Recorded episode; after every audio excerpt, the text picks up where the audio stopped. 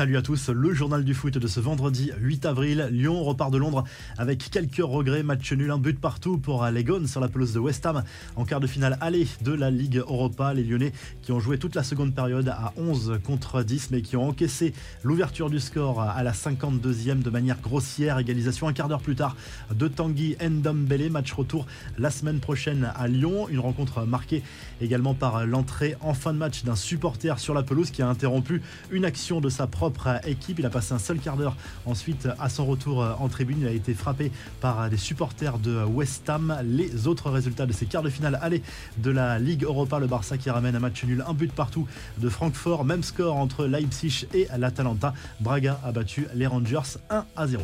En Conférence League, Marseille a pris une petite option sur le dernier carré, mais méritait sans doute un score plus large, un succès de Buzyn contre le PAOK Salonique en quart de finale aller au Vélodrome. L'OM en est désormais à 6 victoires consécutives en Coupe d'Europe. C'est du jamais vu pour un club français depuis Bordeaux lors de la saison 2009-2010. Mais ce match a surtout été marqué par ce but sensationnel de Dimitri Payet, une demi-volée fabuleuse de l'extérieur de la surface. On vous laisse apprécier sous différents angles. C'est un véritable chef-d'œuvre qui a fait rugir de plaisir le stade Vélodrome.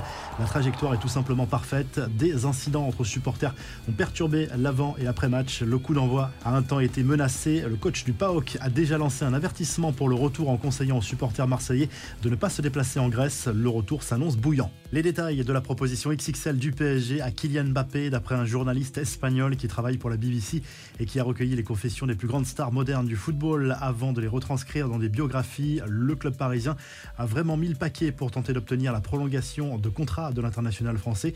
Les chiffres sont hallucinants. On parle d'un nouveau contrat de deux ans avec une prime à la signature de 150 millions d'euros.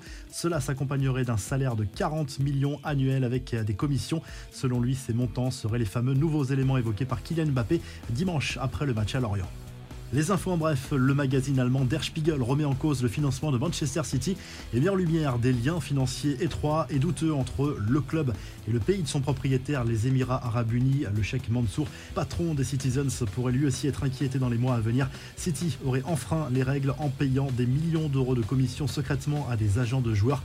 Les documents des Football Leaks révèlent que certains paiements ont été compensés par l'Émirat.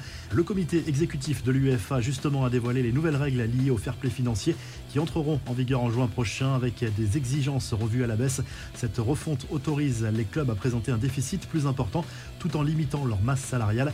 Et si Pep Guardiola devenait le prochain coach du Brésil, le sélectionneur actuel Titch quittera son poste après la Coupe du Monde au Qatar.